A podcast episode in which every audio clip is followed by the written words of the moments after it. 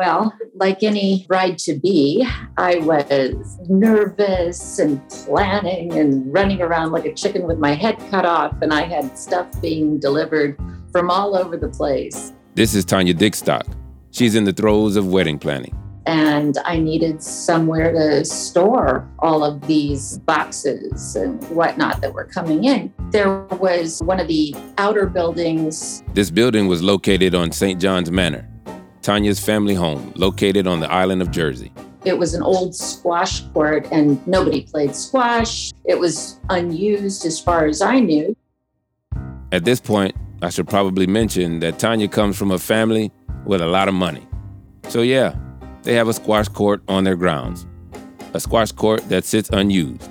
So I thought, ah, perfect. Went out there, opened up the door, walked in, and there's just boxes everywhere. They're stacked taller than me, hundreds of them.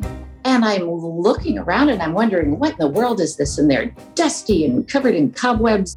You know, my heart sank a little because I was like, oh, I need this area. Maybe I can throw them away. I mean, it's junk, right? So I'm, I'm looking at the labels and I noticed that there's a couple familiar names that are my trusts. As is often the case with people who have money, they keep money in trust.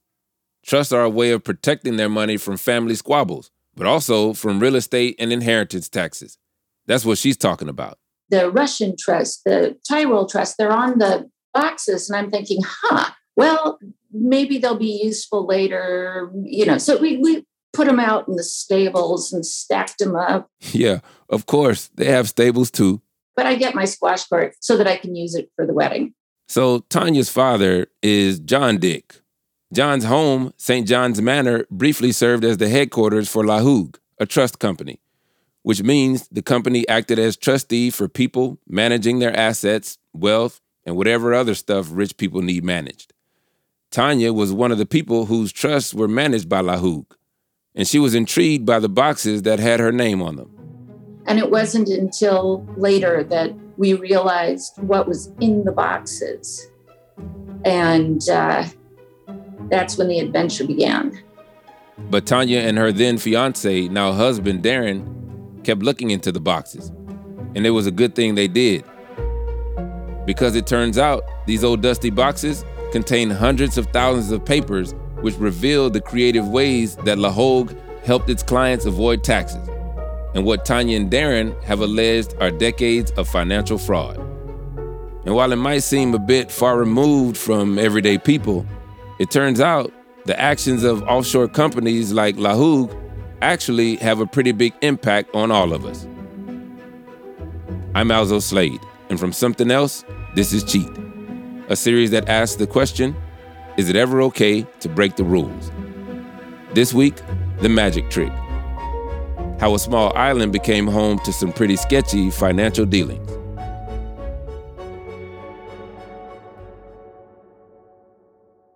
First of all, it's not that Jersey. For all of you US listeners, this is the island of Jersey, one of the Channel Islands that sits between the coasts of England and France. Jersey is what's called a crown dependency, which means the island's head of state is the Queen of England, but it still has its own parliament. It's a small island, just nine by five miles, but for a little place, it's got some big business operating there because today, Jersey's main economy is financial services. But it wasn't always that way. I grew up in Jersey in the late 50s, early 1960s. This is John Christensen. He headed the Jersey government's Economic Advisory Service in the 80s and 90s.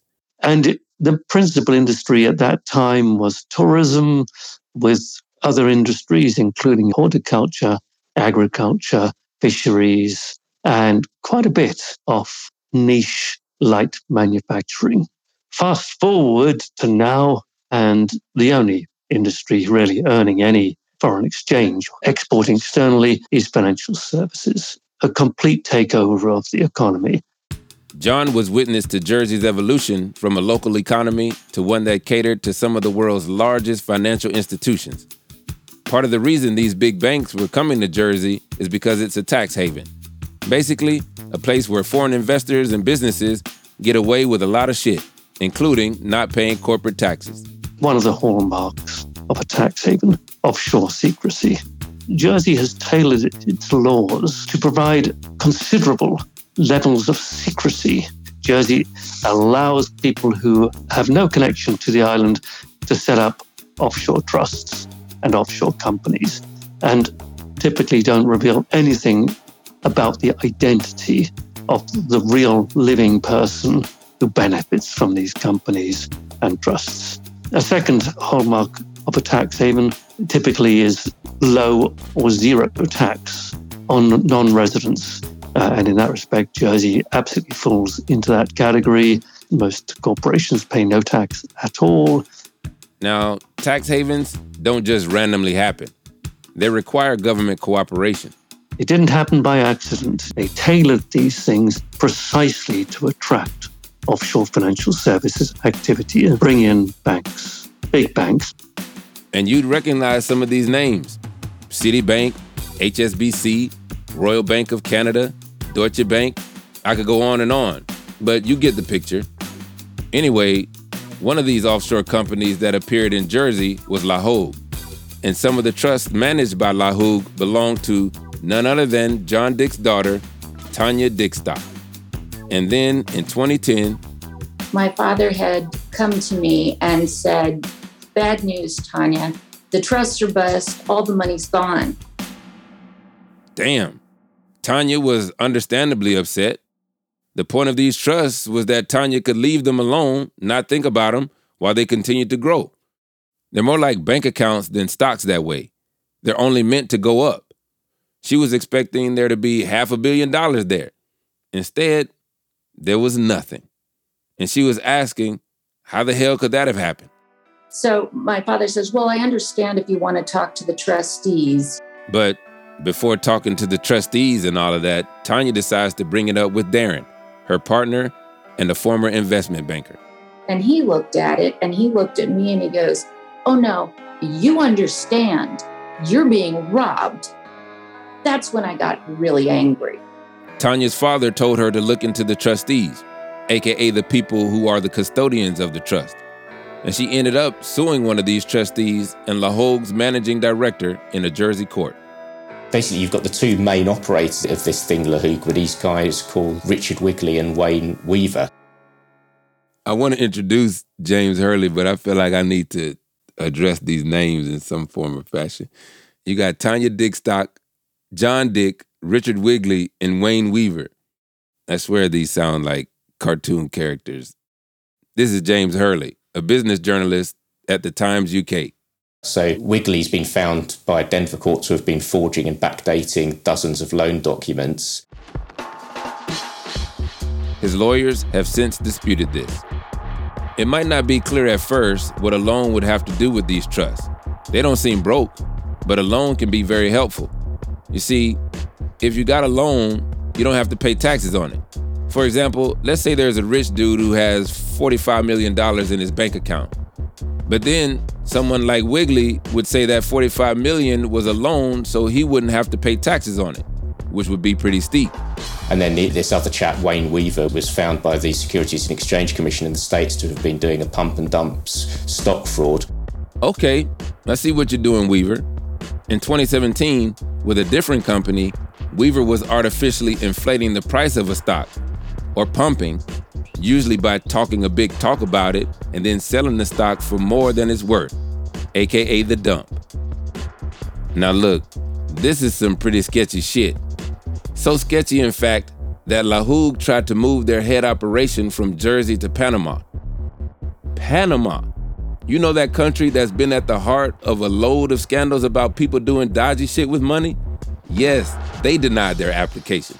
The Panamanian regulator actually shut the thing down, calling it hazardous to the public interest. So the first thing you sort of ask is, well, what sort of business were they doing with this thing, La Hougue?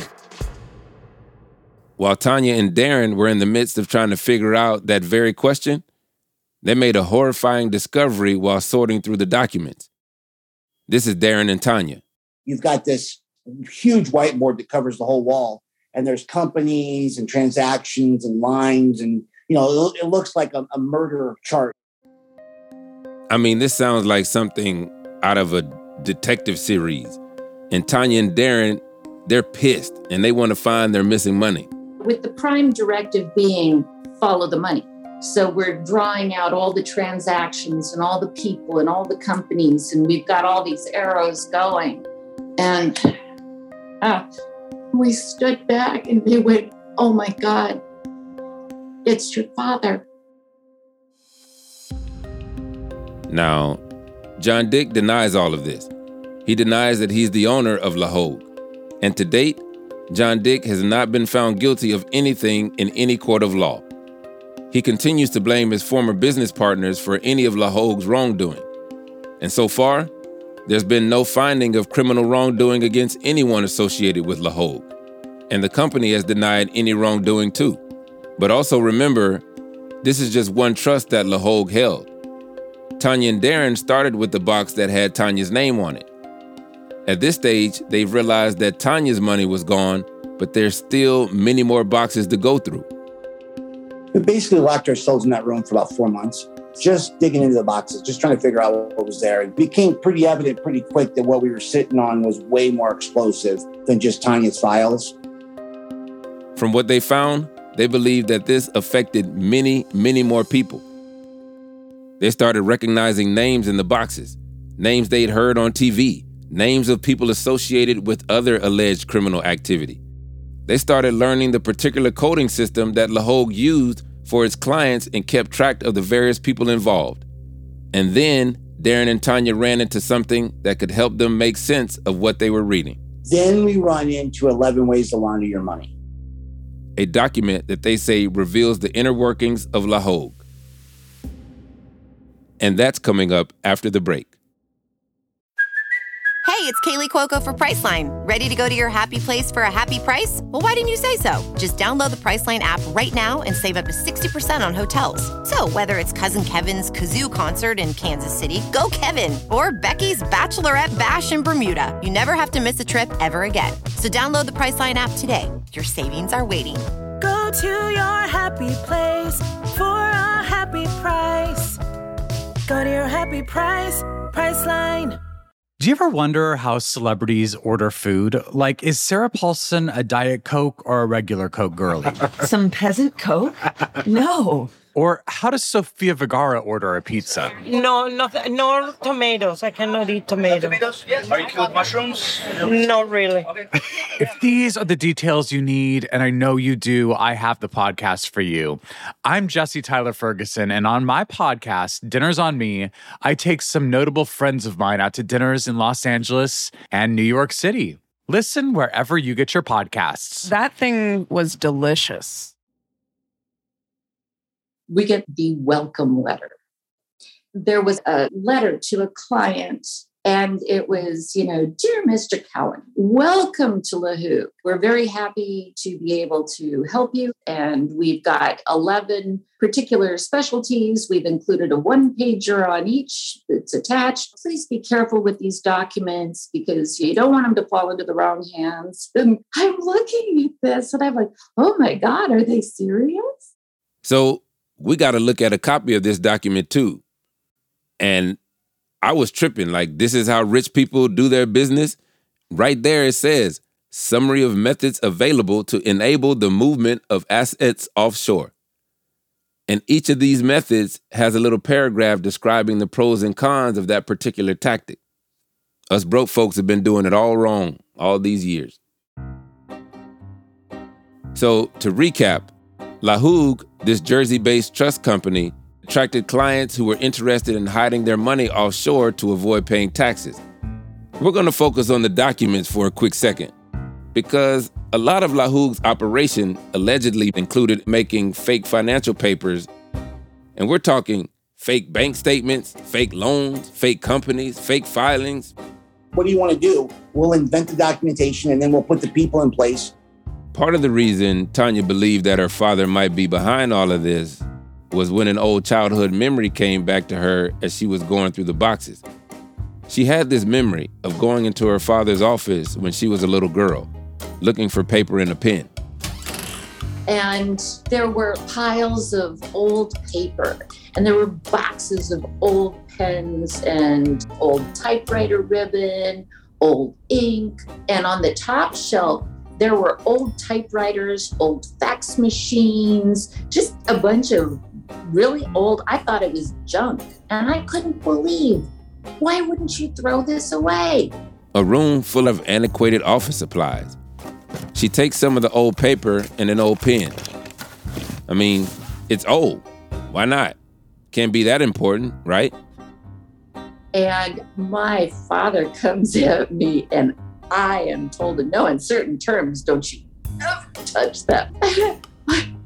I was so shocked. I didn't know what I'd done wrong. I just knew I was in trouble. And then Tanya came across a file containing confidential communications between Wigley and some other La Hougue managers that included instructions on how to make fake documents. He literally says, you got to be careful with the age of the paper and the ink so it lines up with the date on the documents. Ah, it seemed clear to Tanya that that was all that old stuff was for to make legit fakes in her own family home. And then we did get confirmation. We had a conference call with Wayne Weaver where Wayne laid out how they stockpiled old ink, old paper, and how they could stitch up, I think was the way he put it, stitch up anybody they wanted. I'm not saying it's exactly the same, but remember that movie, Catch Me If You Can, with Leonardo DiCaprio? You could do a whole lot of things with fake documents. Basically, every type of business transaction you can think of buying and selling a real estate or buying and selling a company or a bankruptcy or investing in a company, making investments, right? That's the magic trick to make it look like something that it's not. And then behind the scenes, you're moving the money away into something else. The magic trick. That was a phrase Darren and Tanya used to describe what these fabricated documents could do. Whoosh. Abracadabra, there's a company. Poof, now it's gone. Tanya and Darren have talked to a lot of financial experts about these documents and how La Hougue's particular scheme might have worked. One of those experts is Frank Casey. He's the guy who first caught on to what Bernie Madoff was doing, one of the world's most famous white collar criminals. Frank explained how this scheme could be profitable. Basically, it's all about creating a paper trail and then erasing it. There's something called layering, where you build layers upon layers of shell companies and other things and transactions so that you obfuscate the trail. And then what you do is not only layer them, you bankrupt these babies on paper so that they disappear. And so somebody coming back later says, well, the money went from XYZ to ABC. Well, ABC died, and we don't know where the money went because all the records are gone. So that's obfuscation and layering. You build layering in for complexity so that people can't trace where the money's going. You can use it for a lot of things. It's crazy how all these rich folks do a lot of slick shit so they can stay rich. And one of those slick things that they would do is running a Ponzi scheme, which is what Bernie Madoff was known for. He essentially used new investors' money to pay off other investors. All the while, he's taking money from the pot too. To Frank, La Hougue also looked like it was operating a type of Ponzi scheme. We'll call it a Ponzi scam, but it's going to be a debt Ponzi. Here, you set up a trust, the trustees maybe are issuing you phony debt, and that money's going somewhere, but you don't know where it is because you're just getting your monthly check as the beneficiary, and you're fat, dumb, and happy until you run out of money. Tax evasion might just be the tip of the iceberg. And to give you an example of how some of this stuff is intertwined, one of the families apparently involved with La Hougue was the Maxwell family. And yes, I'm talking about Maxwell of Ghislaine Maxwell, the associate of sex offender Jeffrey Epstein. Ghislaine is about to go to trial over charges related to sex trafficking of minors. In New York this afternoon, federal prosecutors outlined the charges against Maxwell, who was arrested earlier today by the FBI at a property in New Hampshire. Her brothers, Kevin and Ian Maxwell were named in some of the documents, documents related to long-standing debts, bankruptcies, and loans. You see, it kind of runs in the family. Their father, Robert Maxwell, was a big media magnate in the 80s. He was second only to Rupert Murdoch, founder of News Corp and 21st Century Fox.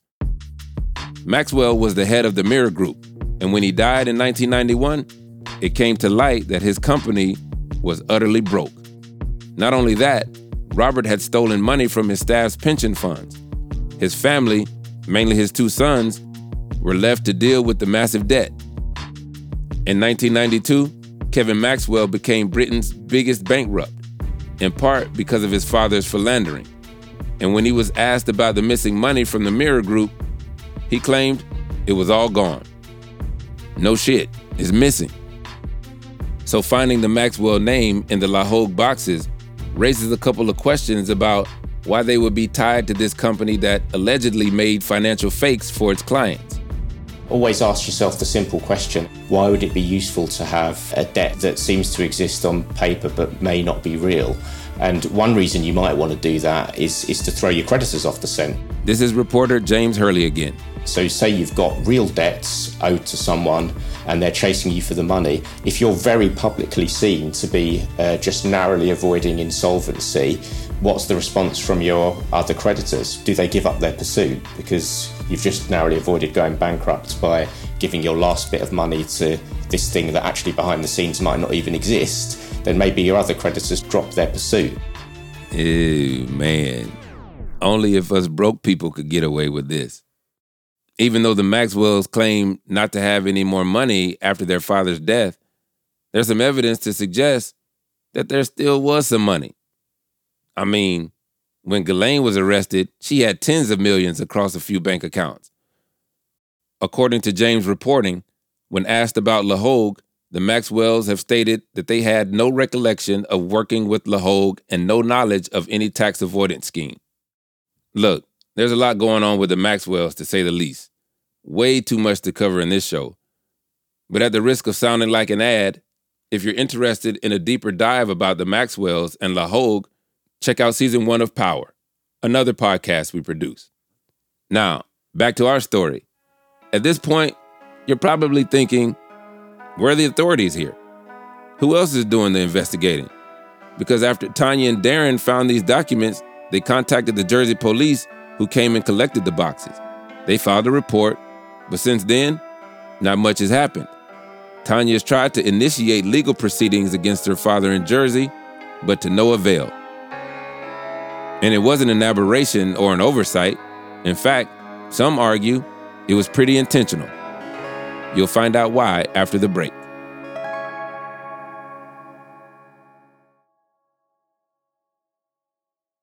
Now, remember earlier on we explained before that Jersey is a crown dependency, which means the head of state is actually the queen. And while Jersey does have a parliament, it might be a stretch to say it operates in a truly democratic way. So Jersey has a most remarkable constitutional arrangement. Remarkable in that although it calls itself a democracy, most of the trappings of democracy are just uh, they're not they're not existent. This is John Christensen again. Jersey native and former economic advisor to the Jersey government. He explained that even though Jersey has a parliament, it's unicameral, which means there's just one legislative chamber called the States of Jersey. Like, imagine if the US just had the House or the Senate. And that means you don't have the kind of the second house acting as a check or balance. Plus, political parties aren't as big of a deal in Jersey a lot of politicians stand as independents. But most importantly, you don't have a formalized government and opposition on the Westminster model. And that's particularly important for anywhere that's hosting a massive offshore financial center because it means that, for example, a law relating to trusts brought forward, there isn't a formalized opposition whose job it is to scrutinize it carefully and to challenge the government over the way in which that bill has been shaped up. So it doesn't happen. Another component of Jersey's government structure is that some of the key roles are actually appointed positions. And since the Queen is head of state, it's her responsibility to make some of these key appointments. One of those positions is that of bailiff. Now, in the US, the bailiff is pretty much the police officer in the courtroom. But In Jersey, it's a much more powerful role. The bailiff is both president of the island's parliamentary assembly and the senior judge. Seems a little too close for comfort, in my opinion. And even for the political positions that aren't appointed, it's often an insular group of people who are elected to legislative and judicial roles. People who've worked together before, often in the private sector. In fact, a number of the judges today in Jersey are the same folks who worked in law firms that were instrumental in the setup of various companies, like LaHougue. Are you getting the picture now? Senior politicians in a cabal of people who took the key decisions were very, very heavily involved with developing tax haven activity, and they had personal interests in this. This just makes it hard to believe that you're participating in an objective and democratic process. As Tanya and Darren have discovered, some of the same people who were involved in the initial formation of LaHougue have served as judges or other authorities in cases involving LaHougue, but they've denied any conflict of interest. And there's very little recourse to call out these potential conflicts of interest or to bring in some independent oversight. Often, when people speak out in Jersey, it's at their own peril. When you're a very senior civil servant, you can either choose to turn a blind eye and hope you'll retire happily and get a, a medal from the Queen for long service and blah, blah, blah. Or at some stage, you have to dig in and say, no, I, I'm not prepared to become complicit with corruption at that level. And John was the latter. When he had the courage to speak out, that meant he had to leave the island where he had grown up. Tanya has also had to make difficult decisions because she's had a lot of trouble getting the Jersey authorities to investigate this case any further. Tanya has also brought a suit against her father in a Colorado court for fraud and related claims. Her father has denied the allegations, and the case is still ongoing. Tanya and Darren are now in the fight and have committed themselves fully to investigating this matter, which means using their own resources to pay for lawyers and analysts. It also means a high level of public transparency, which includes scrutiny into their own finances and payments. So basically, they put everything on the line because they're the only people right now who've attached their names to this investigation. You'd wonder, well, why aren't more people coming forward and going, hey, he's robbing me? This is Tanya again. When somebody steals from you the money you stole or got through illicit means, you can't go cry to the police, can't go to the authorities because what you were doing to get the money was a crime. So who are you going to cry to? So I think there are a lot of people that are probably pretty upset, but they can't come forward because they don't have clean hands. And it's not just the LaHougue clients who might want to keep quiet. It's the island culture. Some of the folks we talked to referred to something called the Jersey Way, which today is more of a shorthand for shut up and just let things be. As John Christensen described, it's not just secrecy, but small island communities are very inward looking and they're able to police dissent. They'll say, oh, yeah, anyone can say whatever the hell they want. But if you dissent on something as substantial as this, then the counterattack will be brutal. Speaking out is an act of treachery. Um, it's very much like, you know, living in Jersey or living in, in any small community, you become part of the team. If you speak out against the team, then you are a traitor. So, by subscribing to this Jersey way and not being a traitor to the island, means you kind of end up being a traitor to everybody else. Because at this point, it's estimated to be $37 trillion that's held offshore in various companies money that's not being taxed and not being put back into society. Of course, most of us don't want to pay taxes, but we do it to have roads, good schools, clean water, and all this other stuff. It's that social contract we made with each other. So when you don't tax $37 trillion, that's money we all don't get. It's not doing anybody any good. Darren Stock again. It is where your health care is. It is where your retirement is. And that's that's what's wrong here. And that's why we, we're trying to say don't pay attention to it for Tanya's problem. It's your problem. Whatever money you put into the system, they're going to take. And this concentration of wealth that exists outside of the rest of the global economy it creates more instability and inequity for the rest of us. The end result is that tax havens have helped to contribute to a massive increase in inequality across the world, leading to social instability, political collapse, undermining democracy. It's led to inefficiency of capital allocation, leading to less productive economies. It's encouraged wealth extraction. In other words, there ain't much good that we can say about the role of tax havens in the global economy. Do they impact ordinary Joes and Joannas? The answer is yes, in many very important ways. Man, this is so much more than just a family feud. Because Tanya's investigation into her father's company reveals something larger about the offshore money, these illicit economies that most people just don't have access to or even know about, even if we're not aware of them, even if we can't get information about them. There's no doubt that we're all impacted by them. Just think about what over $30 trillion would do if it were being put back into the economy. Yeah. So Tanya, she knows she's being cheated here. But we're being cheated too.